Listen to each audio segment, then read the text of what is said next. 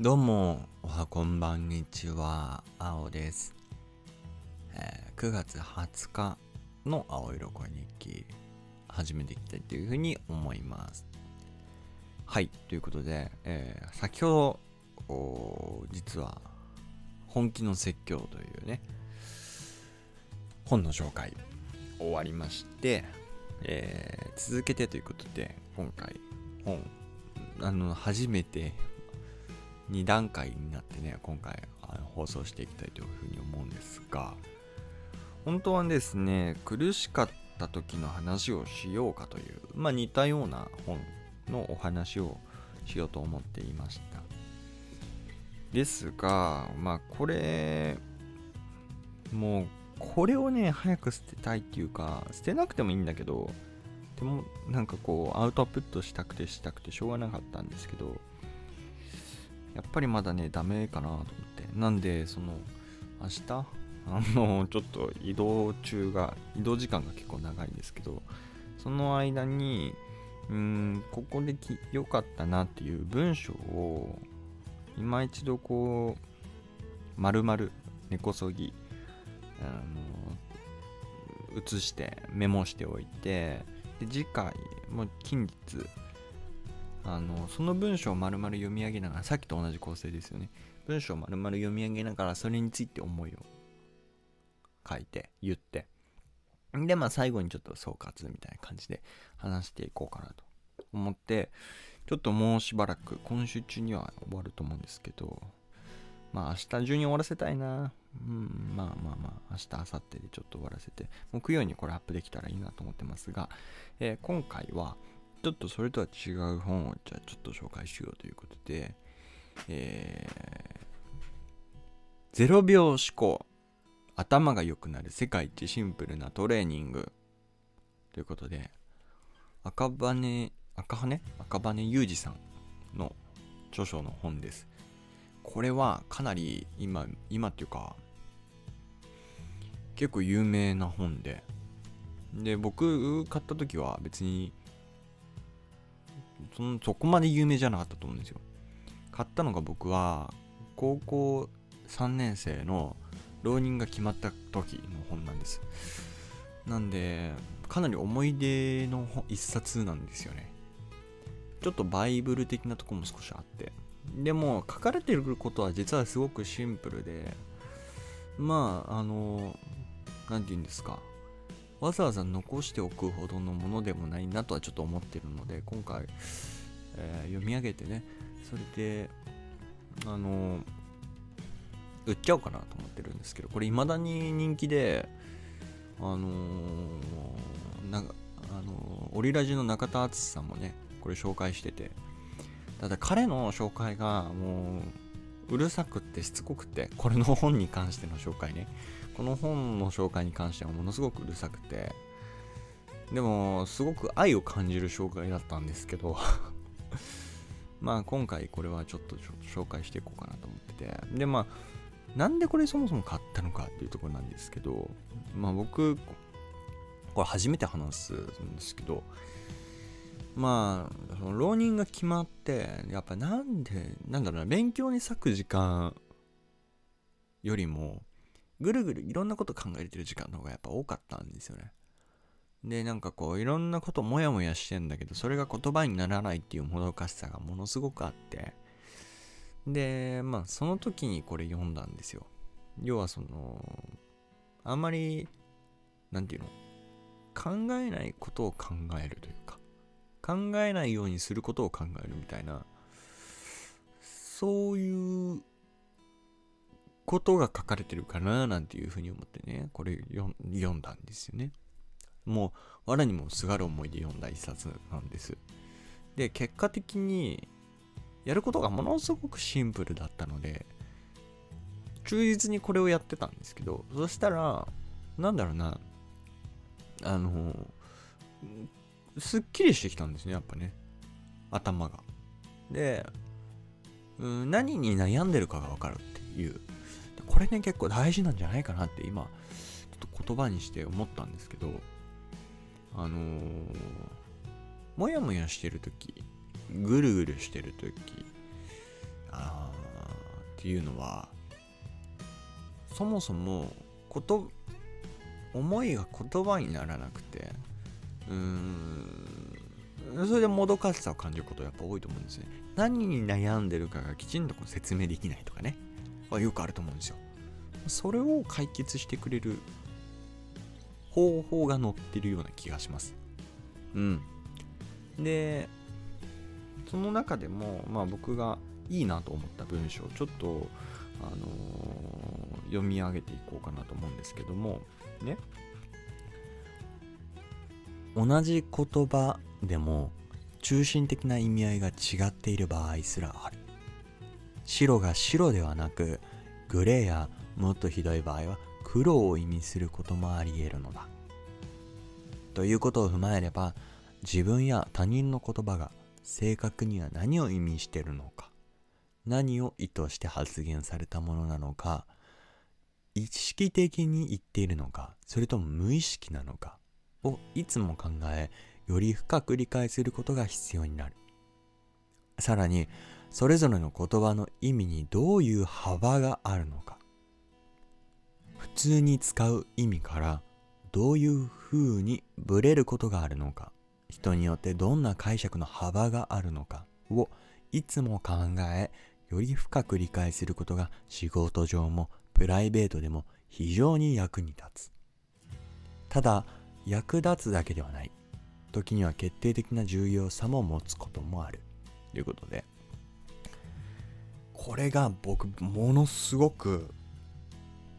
共感してるんですよ。この本紹介してる YouTube たくさんあるんですけどこのこと一切書かれてなくてまあ当たり前っちゃ当たり前なんですけど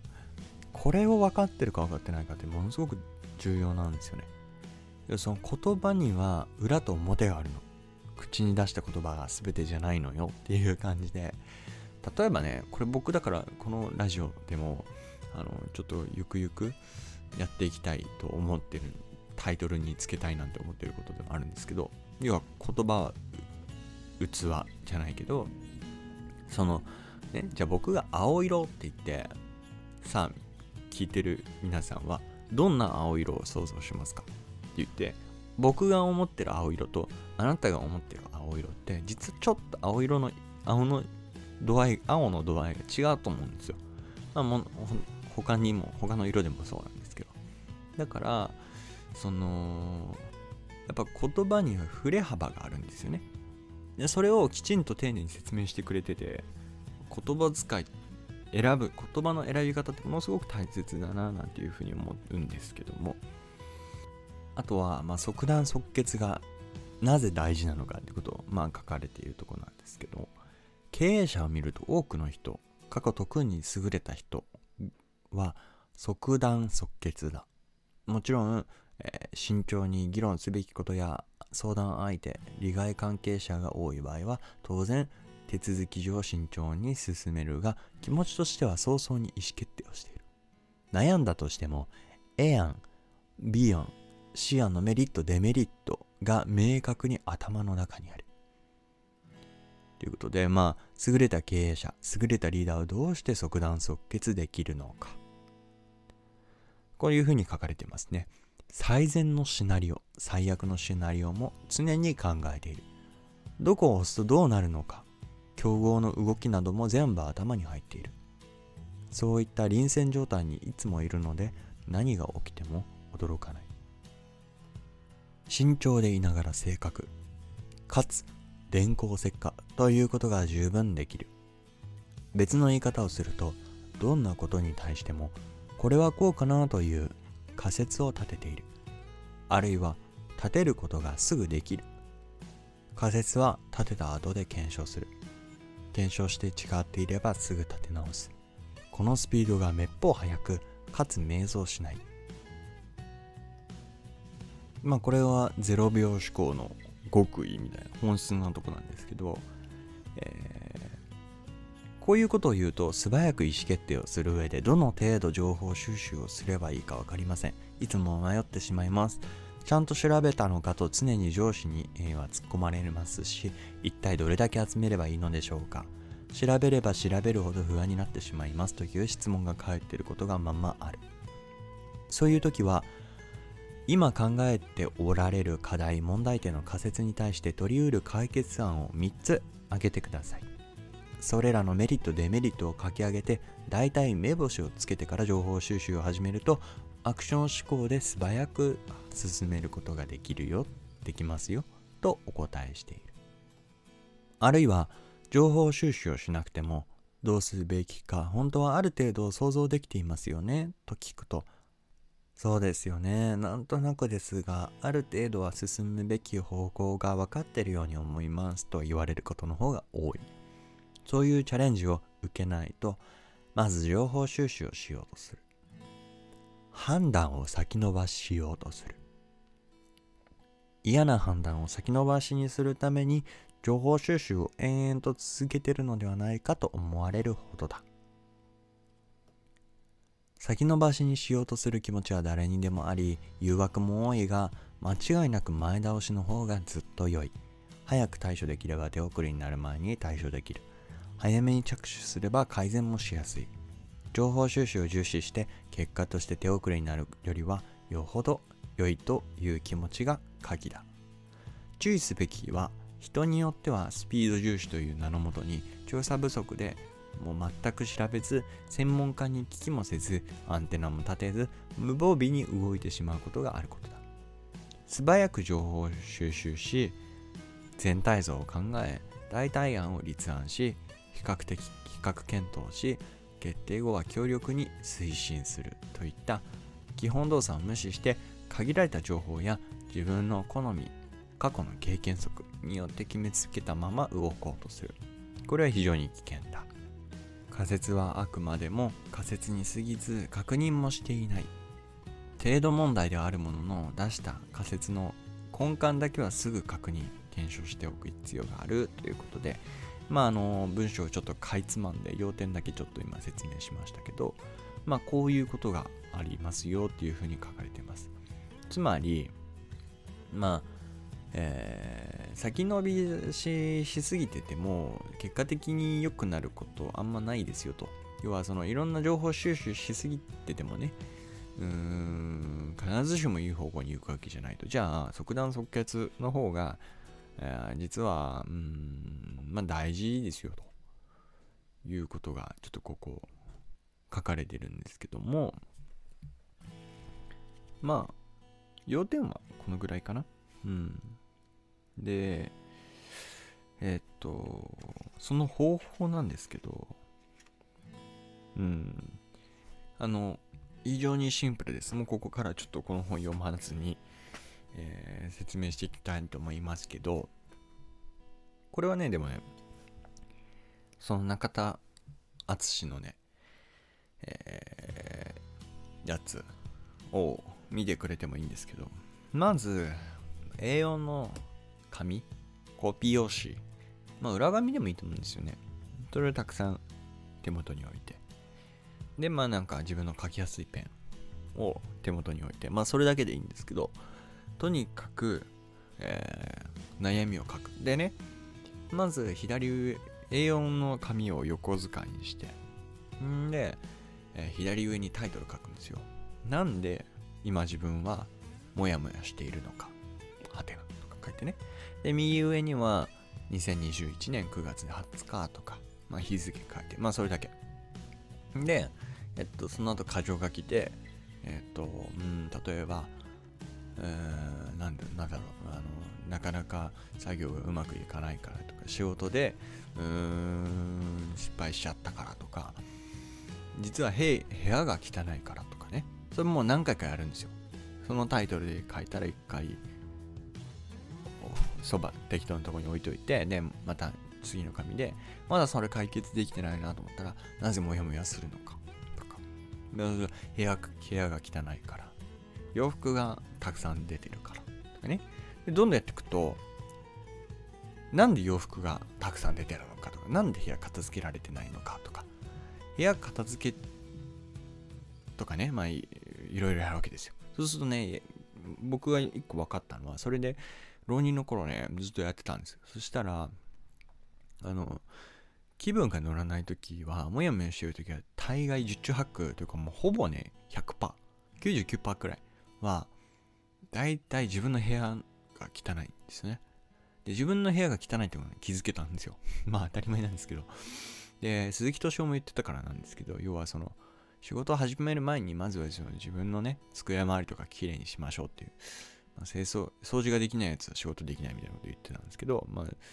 それもあって、その身の回りをこう、なんで、もやもやしてる時もやもやしてる時ってどういう状況なのかってこう整理していくと必ずどっか必ず汚くなってたりとかするんですよ。僕はそれが部屋なんですよ。で部屋の中でも特に一番あの目につくとこっていうのがベッドなんですよ。でベッドが汚いと特にもうダメ。一番ダメ。でベッドはすぐにきれいにできるから。でその表面積が多いところから順々に片付けていくようにしたんですね。でまずベッドでしょ。でその次洋服。で大体それを2つ片付いたら大体落ち着くんですけどまああと本だよね。だベッド洋服本の順で片表面積が多い順に片付けていくと気持ちが整理されてくるんですけどだからそういう感じでそのなんで、うん、うまくいってないのかっていうのをとにかく書くんででそれでその書く時間なんですけど大体1枚につき4行くらい3行4行とかでで悩んじゃったらもうそこであれなんですけど、その1分くらいの1枚にかける、ま、時間は1分くらい。1分くらいでパーって書いて、で、もう出てこなかったらすぐ1分た、1分くらい経ったらもうすぐ捨てて、捨ててっていうか、あの、次の、次の1枚にしていいんですけど、こんな感じでもう、とにかく間髪上げずに、あの、パッて思い、考えて出てきたとことを、もうとにかく書く。で、それを掘り下げていく。その箇条書きでモヤモヤしてるから部屋が汚いからじゃあなんで部屋が汚いのかっていうのを次で書いたりとかね。そうするとどんどんどんどんあのー、整理されていくんですよ。で僕が最近ちょっと仕事で何て言うのかな自分の強みを理解してないし自分のなんだろうな自分しかできないことってなんだろうっていうのを考えててうーんなんか他の人はねなんかなんて言うんですか。モデリングとかね、なんかいろいろできるのに、まあ、なんか、なんかモヤモヤしてんなって思ったんですよ。そしたらまあ、そうバーってある時ね、電車乗ってる時に書いてたんですけど、そしたら、整理されてきて、要は自分が今嫉妬してんのは、あのー、なんか他のね、同じ同期のやつが、ものすごく8年くらいモデリングっていう、まあ、その、建築のものを 3D にするみたいな、そういう技術をものすごく好きでね、趣味でやってたらしいんですけど、まあその人にどうしても勝てないと。で、まあそれについてもちょっとモヤモヤしてるんじゃないかなっていうの。なんでモヤモヤしてるのかっていうのをそのずっと書いてたら、そこにたどり着いたりとかして、まあそれ以外もあったんですけど、まあそれが一つあって。じゃあどうすれば、その、モヤモヤが晴れるか。いろいろ書いてた時に、自分もモデリングしたいっていう思いがやっぱずっと何回か書いてるとあったんですよ。でなんでモデリングしたいのかとか、それ仕事のためなのか。でも彼は趣味でやってるでしょ？そしたら趣味のためかな？でも趣味は何につながるかなと。趣味だったら何につながるかとか書いてね。バーってやってったら、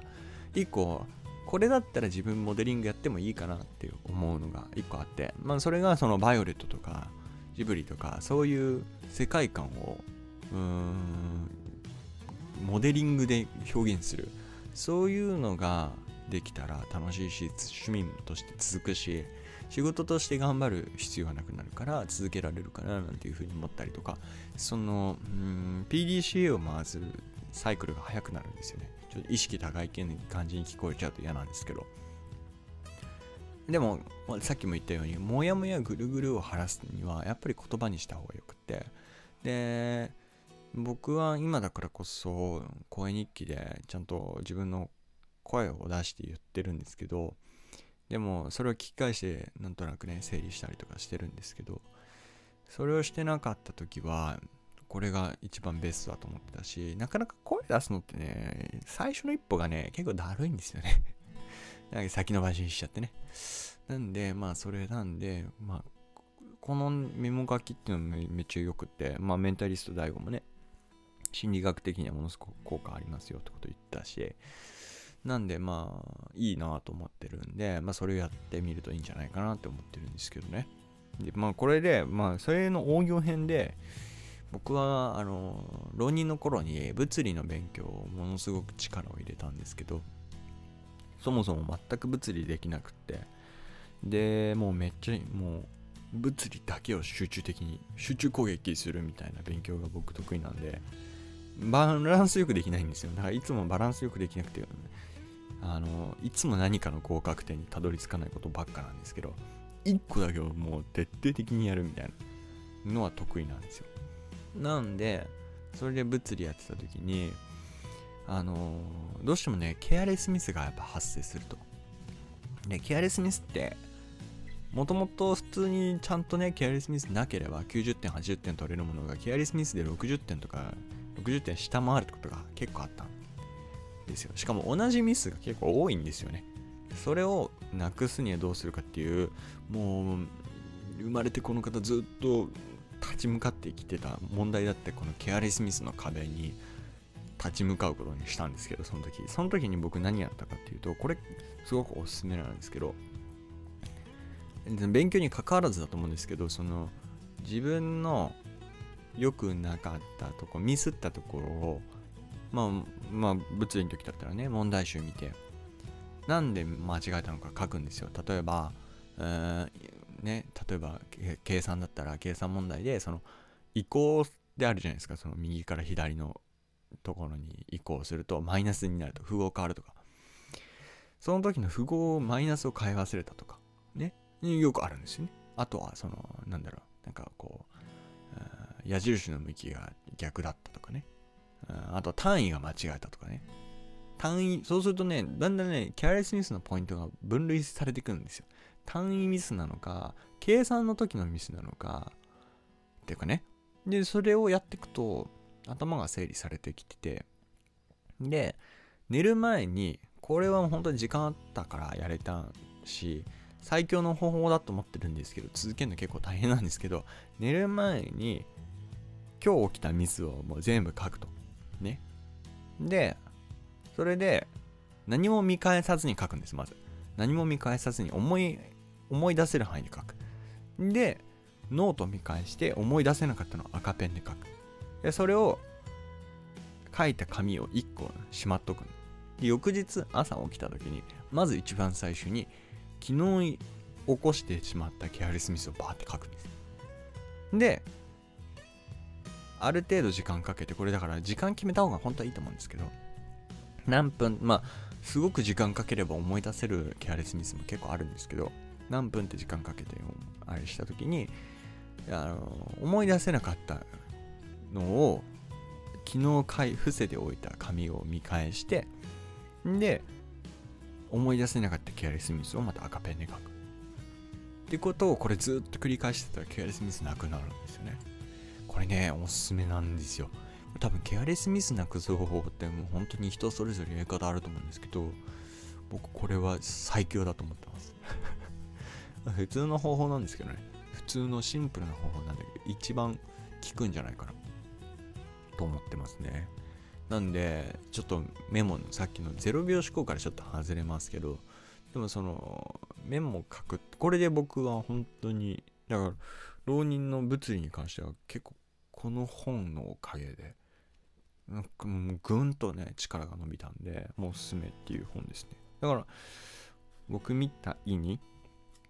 ぐるぐるとかもやもやにちょっと悩んでる人っていうのは時間を決めて最初僕もうキッチンタイマーとかで1分とかでやって鳴ったら音鳴ったら次みたいな感じでやってたんですけどまあそこまでしなくてもいいけど3行4行書いたら次の A4 の紙に書いてもう結構無駄遣いな感じ。このでっかいく書くからあれなんですけどまあなんか小さなメモとかよりもこの A4 がいいらしいです。まあそれはちょっとあの中田さんのあの YouTube とか見てもらえばわかるんですけど。まあなんであのこれからだから僕ももう一度やり直していこうかなと思ってます。この方法習慣。これね、大事だと思うんですよね。っていうね。はい、そんな感じですけども、えいかがだったでしょうか。まあ、ケアレスミスのなくし方の話も今回できたんですけど、まあ、次回はだからこの苦しかった時の話をしようかな話をねちょっとあのー、してね、うん、やっていけたらいいかなと思ってます早く本を捨てたくてね困ってるんですけどね。やっぱ手元にたくさんあるとその力を力を入れるべきポイントがちょっと分かんなくなっちゃうことがやっぱ僕はあるんですよね。なんでねこうやって定期的に話すことでまあちょっと気持ちを落ち着かせていこうかなっていうふうに思ってるんですけども。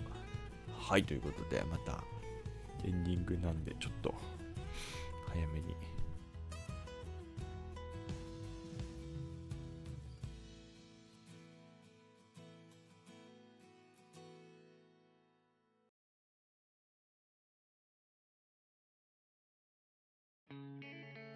はい。ということで、